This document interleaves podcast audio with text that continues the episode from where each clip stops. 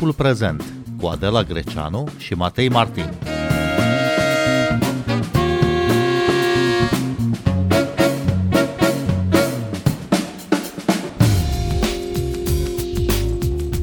Se redeschid teatrele și cinematografele. Dacă angajații instituțiilor publice de cultură și-au păstrat veniturile și pe perioada cât au fost închise, mulți producători independenți sunt acum în criză. Redeschidere, dar cu ce riscuri și mai ales în ce condiții.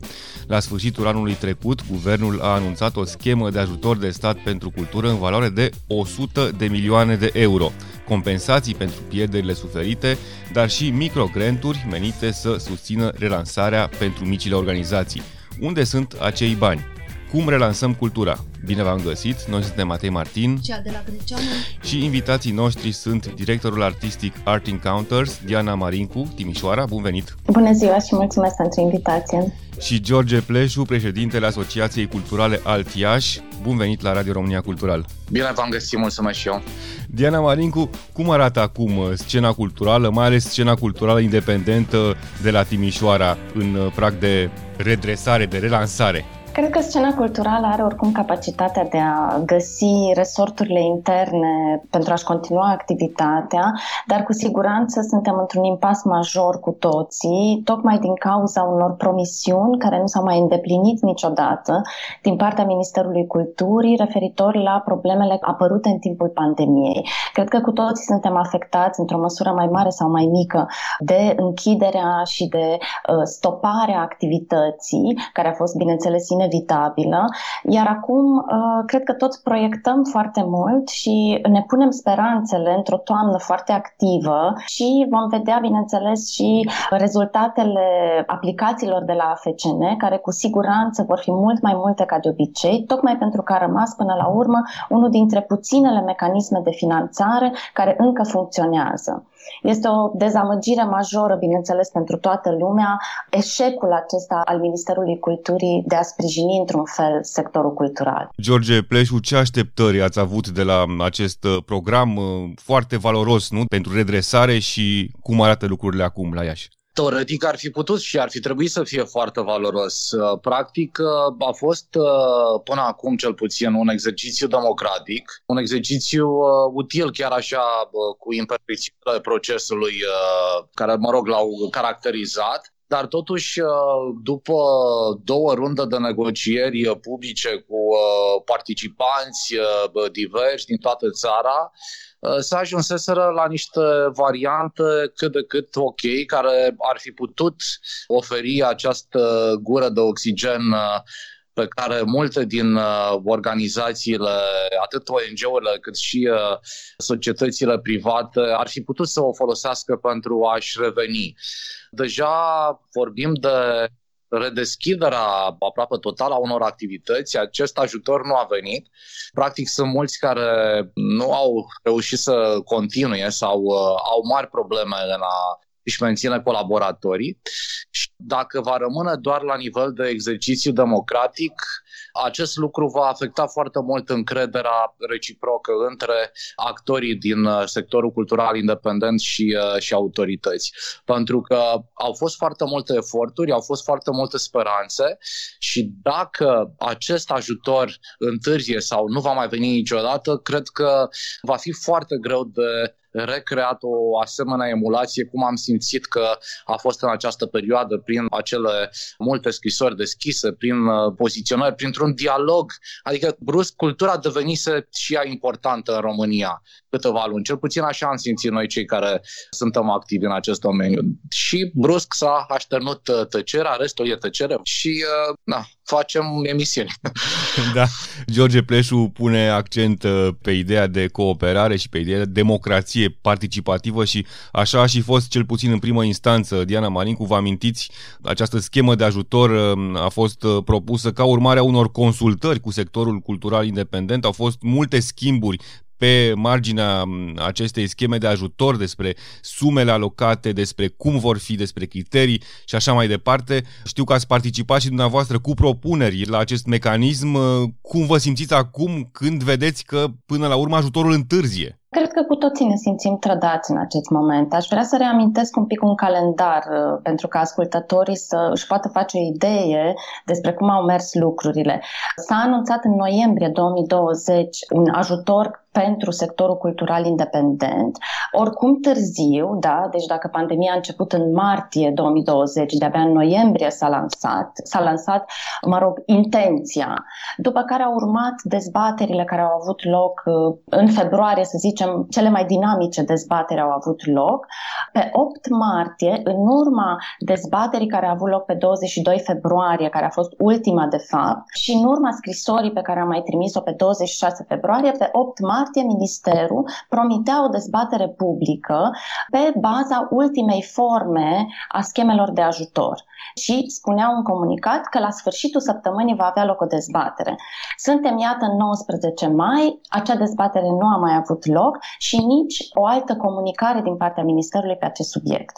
Motiv pentru care trebuie să recunosc că suntem cu toții uimiți de faptul că nu există o responsabilizare mult mai fermă legat de acest subiect. În ultima comunicare a Ministerului de pe 8 martie se spunea că aceste scheme vor trece în Planul Național de Redresare și Reziliență și asta a născut o nouă discrepanță, să spunem. Dacă până în acel moment existau un milion de alte discrepanțe pe care am încercat să le îmbunătățim prin scrisorile pe care le-am trimis și prin, să zicem, sugestiile noastre, în final discrepanța majoră se referă la faptul că ultima variantă a schemelor se axează pe o compensare a pierderilor, în timp ce planul de redresare și reziliență are un cu totul alt scop. Noi în acest moment nu știm de ce s-a ales această variantă, de ce s-a mers înainte pe niște scheme care compensează niște pierderi și nu relansează sectorul cultural și de ce nu a mai comunicat nimeni pe acest subiect. S-a așternut o tăcere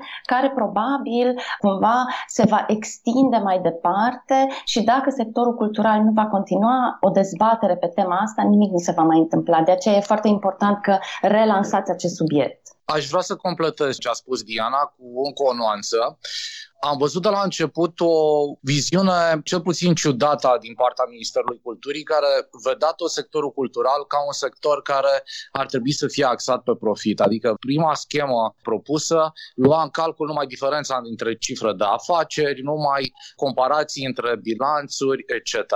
Ori mare parte din uh, acest sesut uh, organic uh, foarte fragil care formează sectorul cultural uh, independent e format din niște ONG-uri. Dacă vorbim de ONG-uri, nu putem vorbi de profit. Vorbim de o cifră de afaceri, dar nu vorbim de pierderi contabile care se raportează cum se raportează în cazul societăților uh, comerciale. Și de aceea, o altă ciudățenie apărută în, în cadrul acelor propuneri a fost faptul că se raporta diferența între cifra de afaceri din 2019 și 2020. Adică, într-un fel, erau pedepsite acele organizații care, chiar în an pandemic, au riscat, au făcut eforturi mai mari și au uh, reușit să desfășoare activități, pentru că acolo diferența era mai mică față de cifra de afaceri uh, din 2019, față de alte societăți sau ONG-uri care nu au făcut nimic din motive obiective sau pentru că nu s-au străduit suficient ca celelalte care au fost mai active, nu au avut activitate în 2020. Și, practic,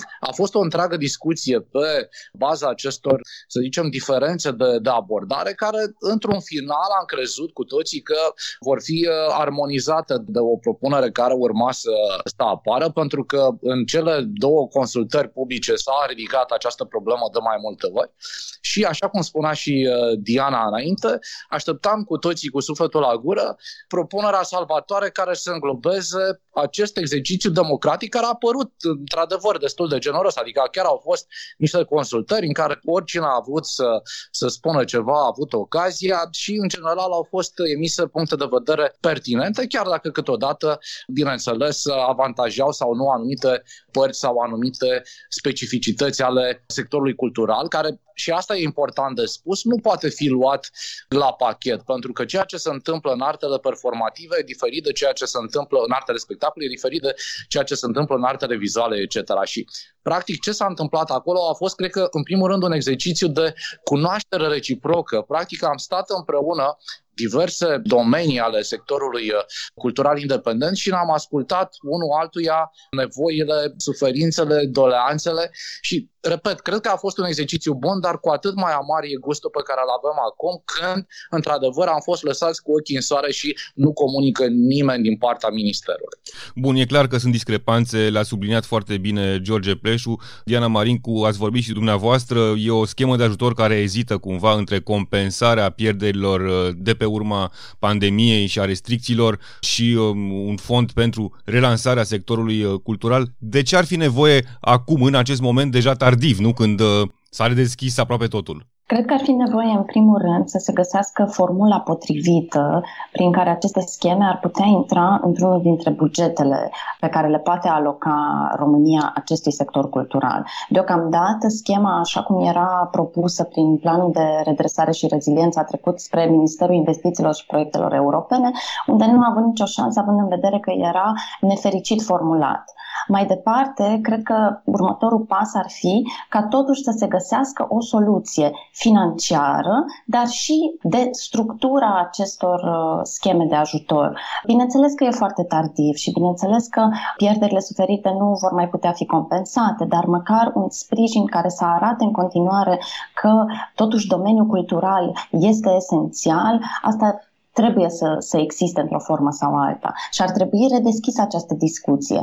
Grupul cu care am uh, lucrat în sugestiile pe care le-am trimis Ministerului a primit o scrisoare într-adevăr de la Minister pe 5 aprilie ca răspuns la scrisoarea noastră trimisă pe 26 februarie în care ni se spunea practic că au luat act de toate sugestiile noastre și că mai departe ele au fost integrate. Nici nu au fost integrate, asta pe de o parte, și pe de altă parte nu s-a s-a mai întâmplat nimic după aceea. Asta mi se pare cel mai grav de fapt, că toată lumea se bazează pe faptul că în încercarea asta disperată de a supraviețui și de a duce mai departe activitățile noastre, am uitat de această schemă și ne agităm să găsim alte finanțări. Cu toții facem lucrul ăsta, dar asta nu înseamnă nici că am uitat, nici că ajutorul promis ar trebui pur și simplu șters cu buretele. Dar autoritățile locale, în ce măsură înțeleg că e nevoie să sprijine și cultura independentă, să ajute de acum la relansarea sectorului, fiindcă restricțiile încep să fie ridicate și pot fi din nou uh, organizate evenimente? Cum e la Iași, George Pleșu?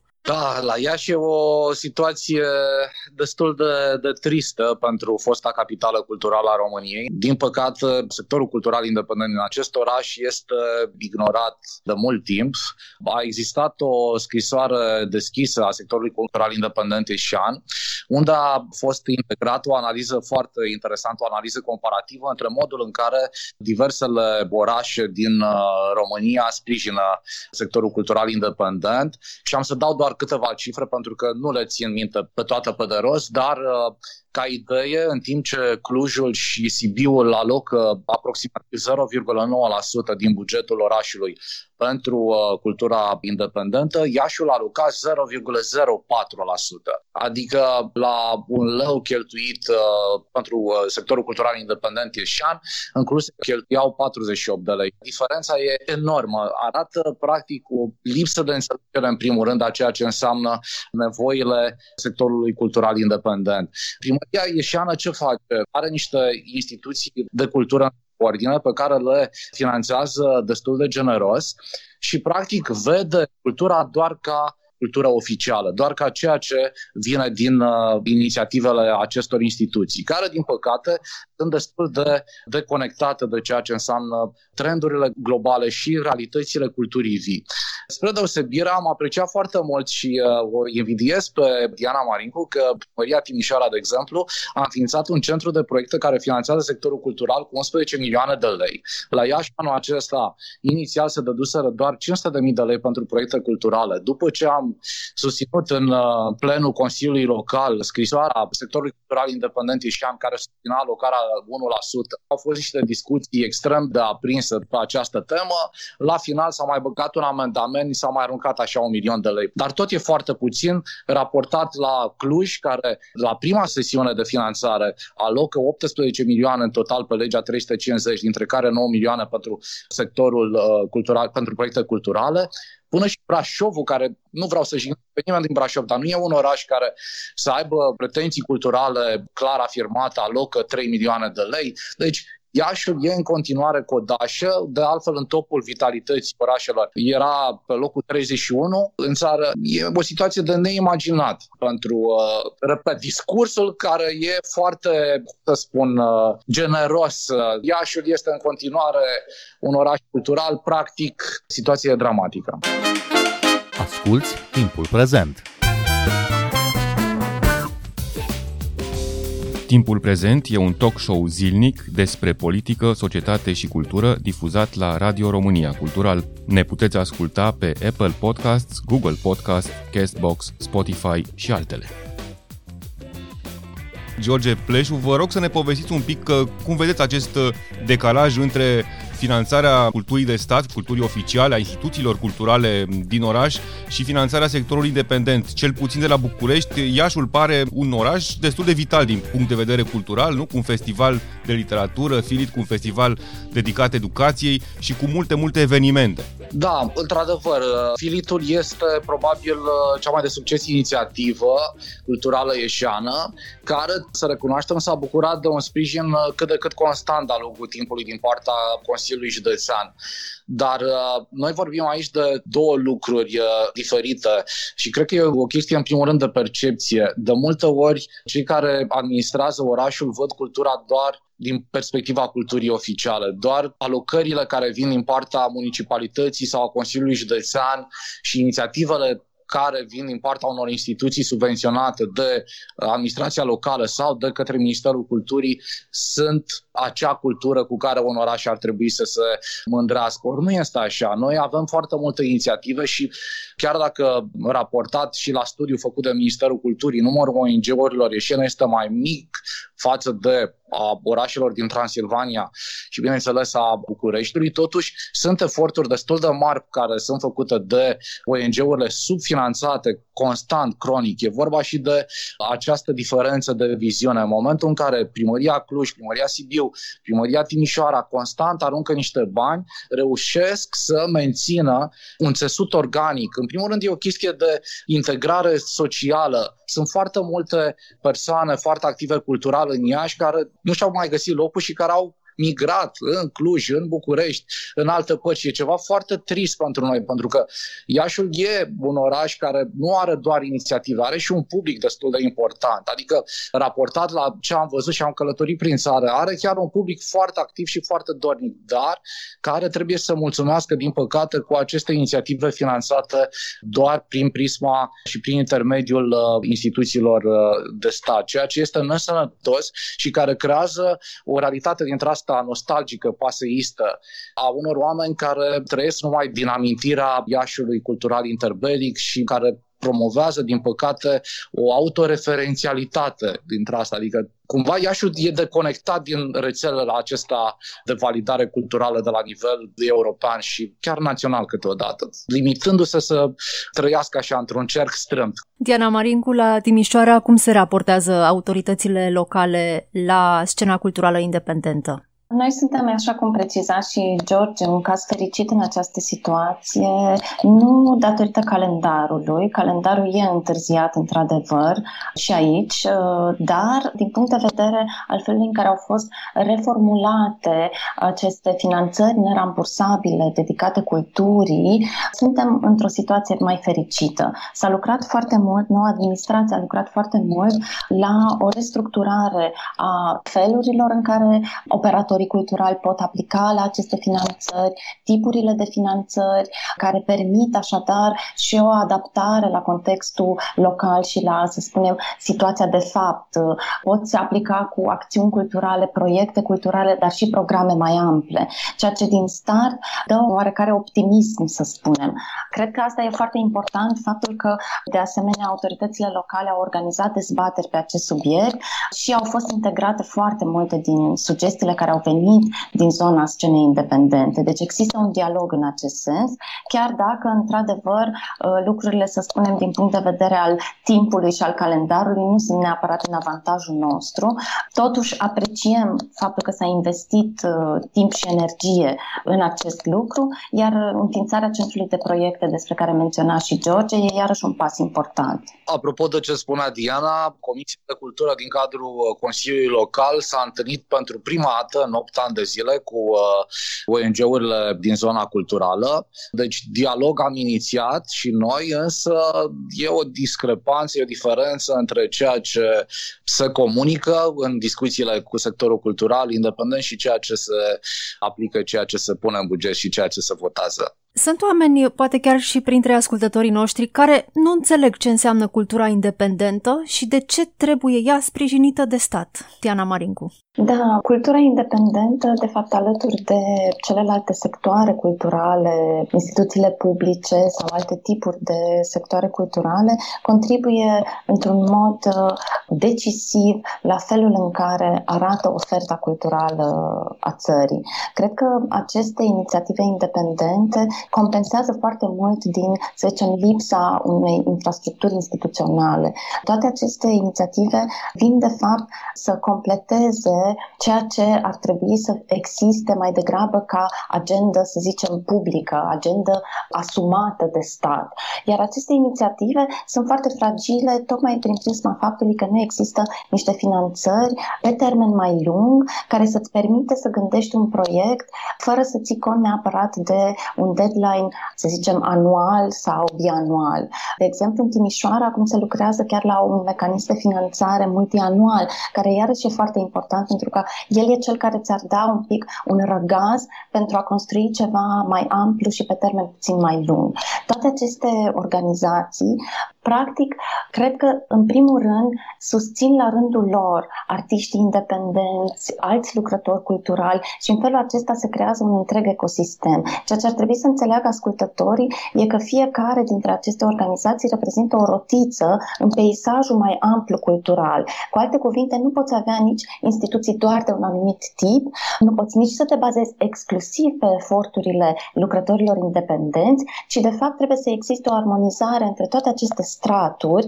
care până la urmă reflectă și o necesitate. Chiar dacă cultura sigur că a fost privită în timpul pandemiei ca ceva neesențial, ea din contră este ceva esențial și vedem acum, mai ales când încep să se relaxeze restricțiile, ce nevoie exista de fapt de a ajunge să particip în mod fizic la expoziții, concerte, spectacole și așa mai departe. Bun, mai există și această viziune. Dacă un artist e cu adevărat valoros, să-și vândă lucrările și să trăiască din asta. De ce cere el bani de la stat? E corectă această perspectivă, George Pleșu? Apropo de întrebarea pe care ați spus-o înainte, independența este oricum o noțiune relativă, pentru că mai ales în domeniul cultural românesc, supraviețuirea artiștilor, ONG-urilor din domeniul cultural depinde foarte mult de accesul la finanțări publice sau private. Unele finanțări, de exemplu, determină prin prioritățile pe care le impun o anumită direcție. Da? Dacă vreau ca proiectul meu să fie câștigător, trebuie să țin cont de acele direcții. Iar uh, alte inițiative care se autosusțin prin vânzarea de bunuri și servicii culturale sunt dependente de cererea de pe piață, de gusturile publicului și de modul în care aceste gusturi se schimbă în timp. Deci, independența e legată mai degrabă de lipsa posibilității statului de a influența direct politicile pe care le au acele inițiative sau acei artiști. Dacă un artist e, e valoros, nu e neapărat uh, necesar că el va putea să corespunde sau ceea ce face el va corespunde gusturile acestui public actual. Și sunt exemple celebre în istoria culturii și în istoria artei de artiști pe care noi acum îi apreciem foarte mult dar pe care contemporanii lor nu i-au apreciat. Și întrebarea e ce ar fi trebuit să facă societatea o societate progresistă, o societate care își dorește să se dezvolte, să ofere condiții mai bune, să permită accesul și supraviețuirea unor astfel de artiști, chiar dacă ei nu sunt validați acum de majoritatea pieții sau nu sunt validați comercial. Ei pot fi validați doar conceptual. Pot fi foarte multe instituții care să spună, da, este un artist valoros, dar s-ar putea să nu se găsească suficienți cumpărători acum pentru lucrările lor, pentru produsele lor, pentru serviciile lor culturale. Și atunci cred că ne dorim cu toții să avem o societate care să permită inclusiv experimentul, inclusiv niște practici de nișă care să nu aibă acest succes comercial imediat. George Pleșu, Diana Marincu, vă mulțumim pentru această discuție. Noi suntem Adela Greceanu și Matei Martin. Ne găsiți și pe platformele de podcast. Abonați-vă la Timpul Prezent pe Castbox, Apple Podcasts și Spotify și urmăriți pagina de Facebook Timpul Prezent. Cu bine, pe curând! thank you